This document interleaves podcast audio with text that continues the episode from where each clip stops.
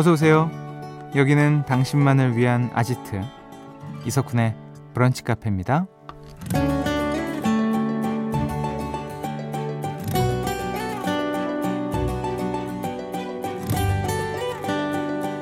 0410번님, 선택불가 증후군이라고 들어보셨나요?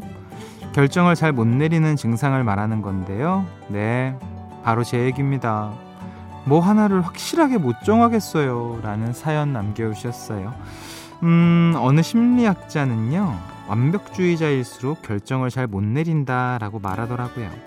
잘못된 선택이 손해를 가져올까봐 아무런 선택도 못 한다는 얘긴데요. 오늘도 혹시 어떤 선택 앞에서 고민 중이신가요? 세상에 완벽한 결정은 없다고 하잖아요. 내가 한 선택에 최대한 만족하면서 오늘은 조금 더 가벼운 하루를 보내보자고요.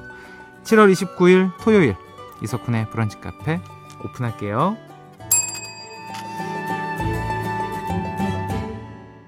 7월 29일 토요일 이석훈의 브런치 카페 첫 곡은요. 자일로의 Don't Panic 듣고 오셨습니다.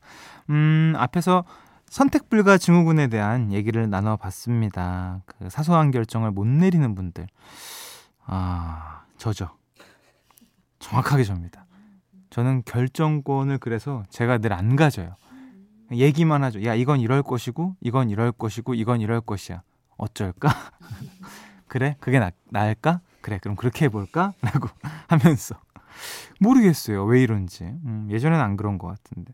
근데 단순하게 진짜 사소한 거 결정 못하는 분들 많으시더라고요. 특히나 뭐 본인이 먹고 싶은 음식부터 시작해서 뭐 간단하게는 뭐 커피 이런 게 있겠죠. 아 커피 마실까?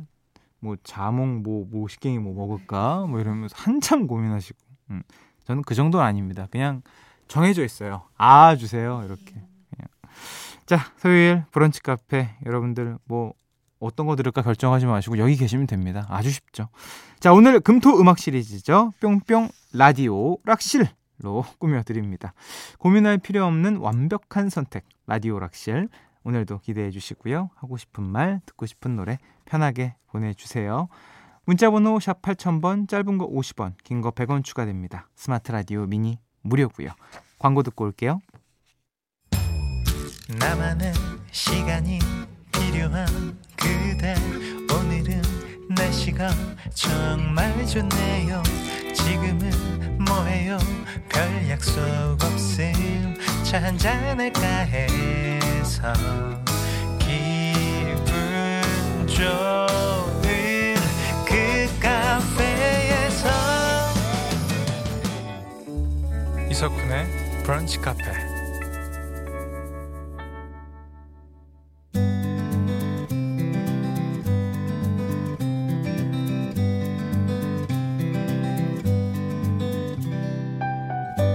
당신의 일상이 궁금합니다. 잠깐 커피나 할까?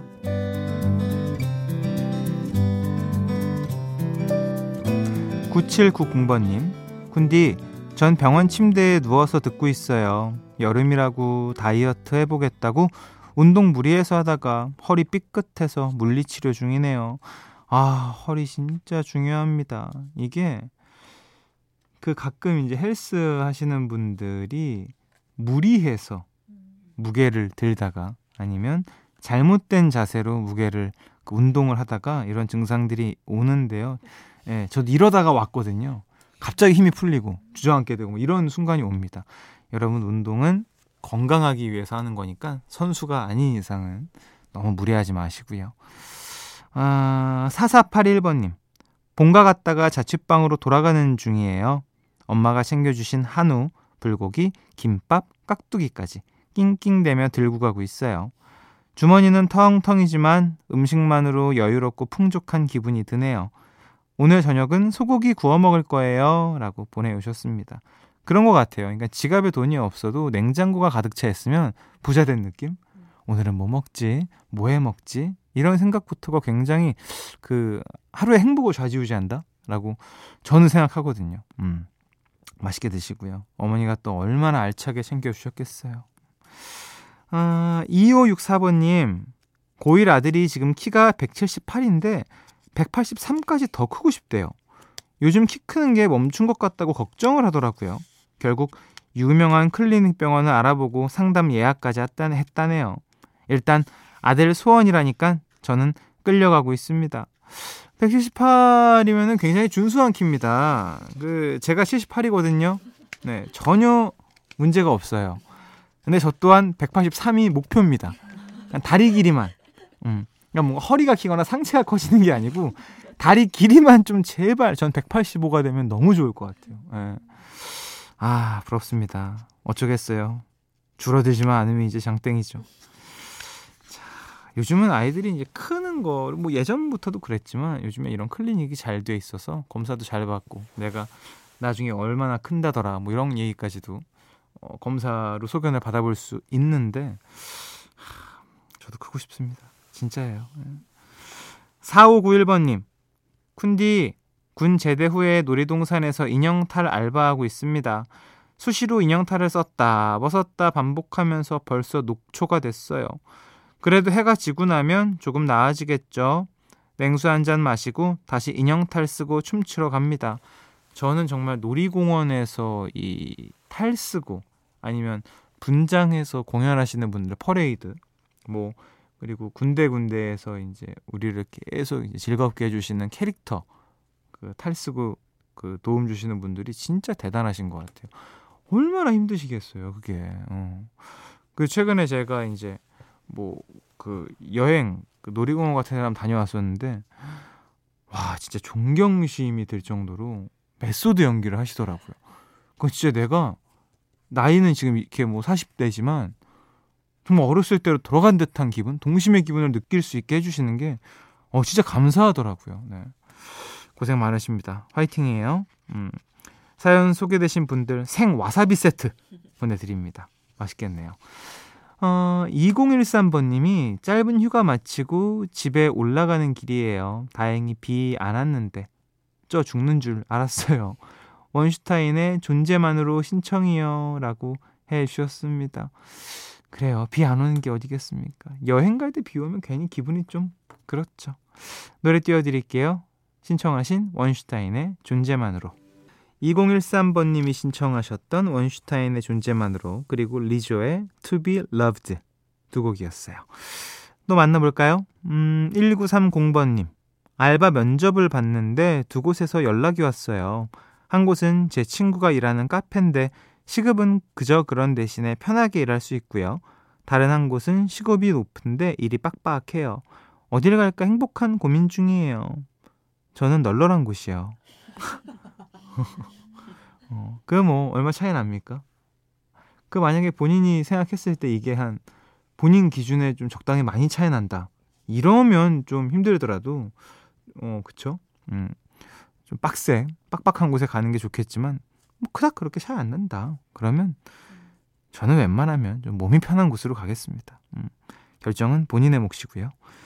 8731번님, 형님, 여자친구가 배우 최우식 씨의 왕팬이에요. 근데 자꾸 요즘 들어서 배우님이랑 똑같은 옷 입히려고 하고 미용실에 끌고 가서 최우식 머리 해달라고 하고요. 이젠 말투도 좀 따라해주면 안 되냐고 했습니다. 그제 대판 싸우고 아직 연락 안 하고 있어요. 저 어떻게 하면 좋을까요? 그게 이제 그런 거죠.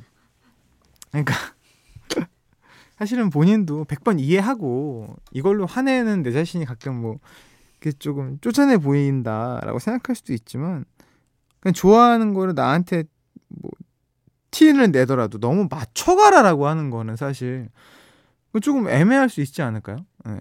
제 입장에서는 아무리 좋게 얘기해도 그게 한두 번이지. 너무 많이 하면 속상할 것 같긴 합니다. 예, 저는 이해할 수 있을 것 같아요. 근데, 근데 화내면서도 이렇게 얘기하기 좀 민망하긴 할 것 같은데 그만해 라고 뭐 어. 근데 좀 과하면 사실 좀 그렇죠. 아, 민춘복 씨 아침에 헬스장에서 운동하고 왔는데 어르신들이 많더라고요. 샤워장에서 어르신분이 비누칠하는 걸 힘들어 하시는 것 같아 등에 비누칠 해 드리고 어깨 마사지도 해 드렸어요. 운동 마쳤을 때보다 더 뿌듯하고 기분이 좋네요. 와, 너무, 너무 좋은 분이다. 음.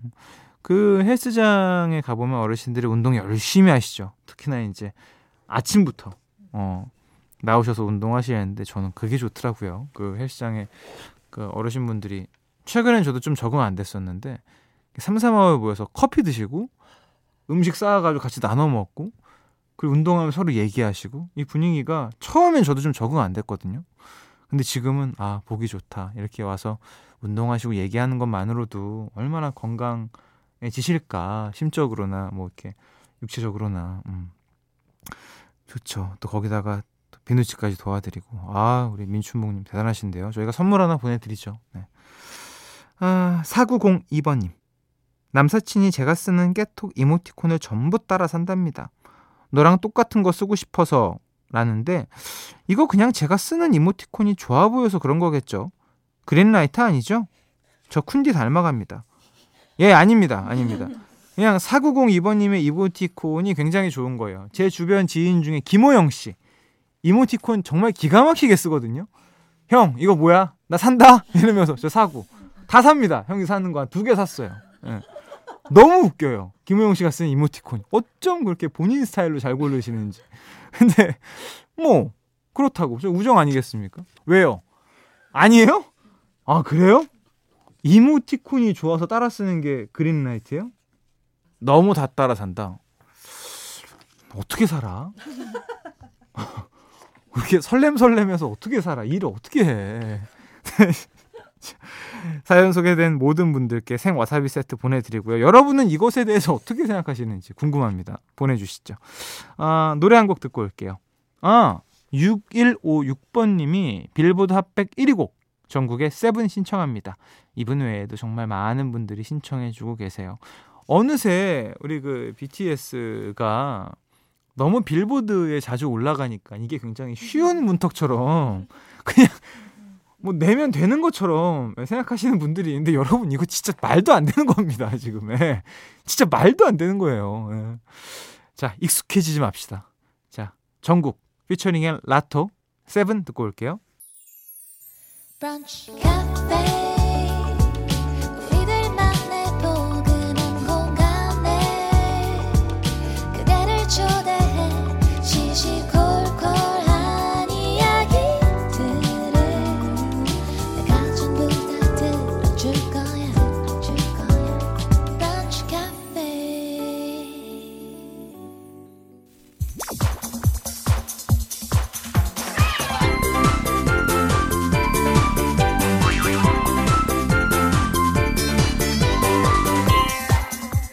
우리 같이 level up 당신을 위한 퀴즈 파티 금토 음악 시리즈 뿅뿅 라디오락실.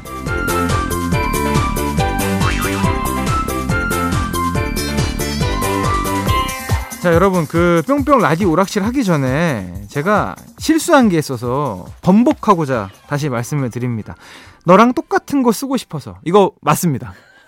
flirting이에요. 제가 봤을 땐 그러니까 뭐 다른 이유라면 상관이 없습니다. 아니 나 이거 좀 쓸게. 나 나도 이거 사고 싶어. 이런 식으로 다가갔으면 이거는 그린라이트가 아닌데 너랑 똑같은 거 쓰고 싶었어.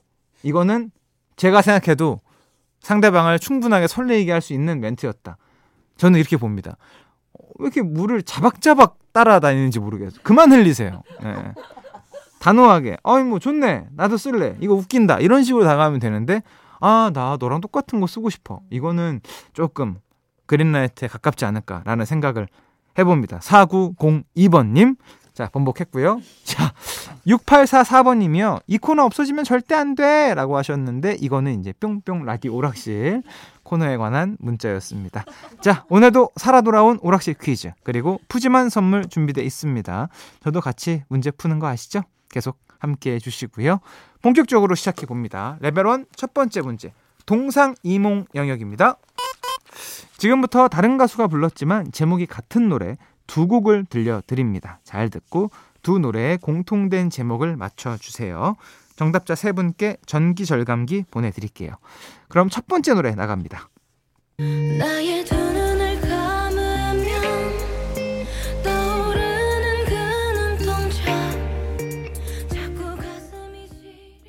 자, 유명한 노래죠. 헷갈릴만 합니다. 자, 두 번째 노래 Guess it's true, I'm not good at a one night stand. But I still need love cause I'm just. 아, 아, 아, 아, 헤이, 아이. 에이, 여러분.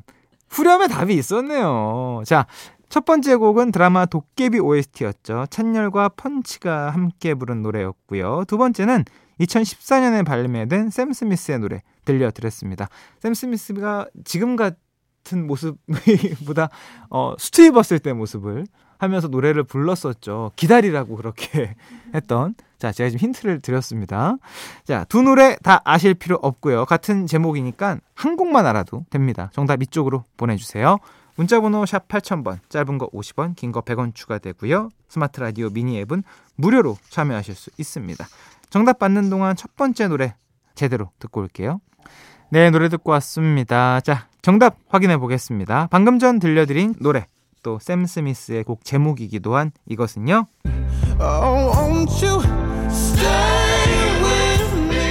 네, 바로 Stay With Me였습니다. 정답자 세 분께 전기 절감기 보내드릴게요. 어, 제가 북카에서 추천곡으로도 틀었습니다. 샘 스미스의 Unholy. 타락한 타코야키라는 별명이 요즘 붙었었죠. 한때 붙었었죠. 아, 샘 스미스는 진짜 노래가 너무 좋아가지고, 이야, 이게 노래도 설득력도 있고, 참, 음, 언제 들어도 좋습니다. 아, 바로 다음 문제 넘어갈게요. 레벨 2 두 번째 문제. 가사의 발견 영역입니다. 마음을 가다듬고 오늘의 가사 바로 만나보시죠.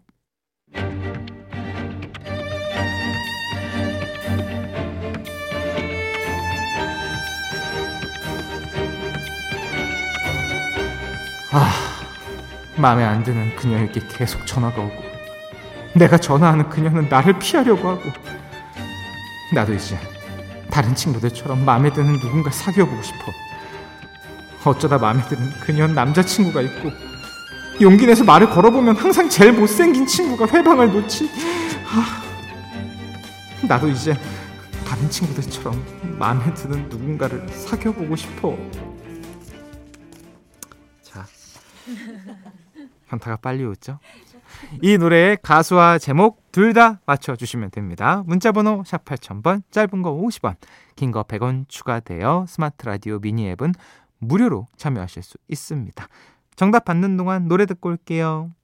노래 듣고 왔습니다. 레벨 2 가사의 발견 영역 정답 확인해 볼게요. 지금 들려드리는 곡의 가수와 제목은 바로 공일오비의 신인류의 사랑이었습니다. 야, 근데 제목부터가 참 좋죠. 신인류의 사랑. 그러니까 MZ 세대의 사랑. 요즘 말로 따지면 그런 겁니다. 신인류. 예. 이 곡이 우리 막내 작가가 아는 걸 봐서 놀랐는데 알고 보니까 이 드라마 OST로 응답하라 시리즈에 나왔던 그래서 요즘 친구들이 알고 있다고 하네요. 자, 당첨자 세 분께 생 와사비 세트 보내드립니다.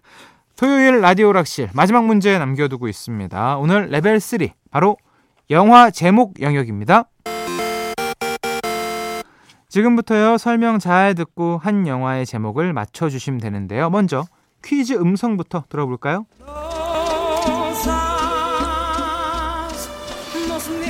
이거 마시면 우리 사귀는 거다. 안 마시면? 별일 없는 거지. 죽을 때까지. 용서는 있잖아. 힘든 게 아니야. 용서는 마음속에 방 한 칸만 내주면 되는 거야. 우리 할아버지가 그랬어. 진짜 목수는 자기 마음의 집을 잘 짓는 사람이래. 아, 2004년에 개봉한 멜로 영화죠. 정우성, 손예진 주연을 맡아 가슴 절절한 사랑을 연기한 이 영화의 한 장면을 듣고 오셨습니다. 이거 마시면 우리 사귀는 거다. 이야. 이거 해가지고 흉 본 사람 많죠. 에, 흉흉했어요, 아주. 음. 자, 아주 수많은 명대사를 남기기도 했습니다. 자, 그렇다면 보면서 아는 사람이 없다는 이 멜로 영화의 제목은 무엇일까요? 1번 내 머릿속에 지우개 2번 내 머릿속에 전두엽 3번 내 머릿속에 너 있다 4번 내 머릿속에 브런치 카페. 아, 정답은 사실 4번에 가깝지만 4번 뭐 잘 결정해 보시고요. 오답도 뭐 환영은 합니다만. 자, 정답 아시는 분들 이쪽으로 보내 주시면 됩니다. 문자 번호 샵 8000번, 짧은 거 50원, 긴 거 100원이고요. 스마트 라디오 미니 앱은 무료로 참여하실 수 있습니다. 정답 기다리면서 노래 듣고 올게요. 이 영화 OST입니다. 거미의 날 그만 잊어요.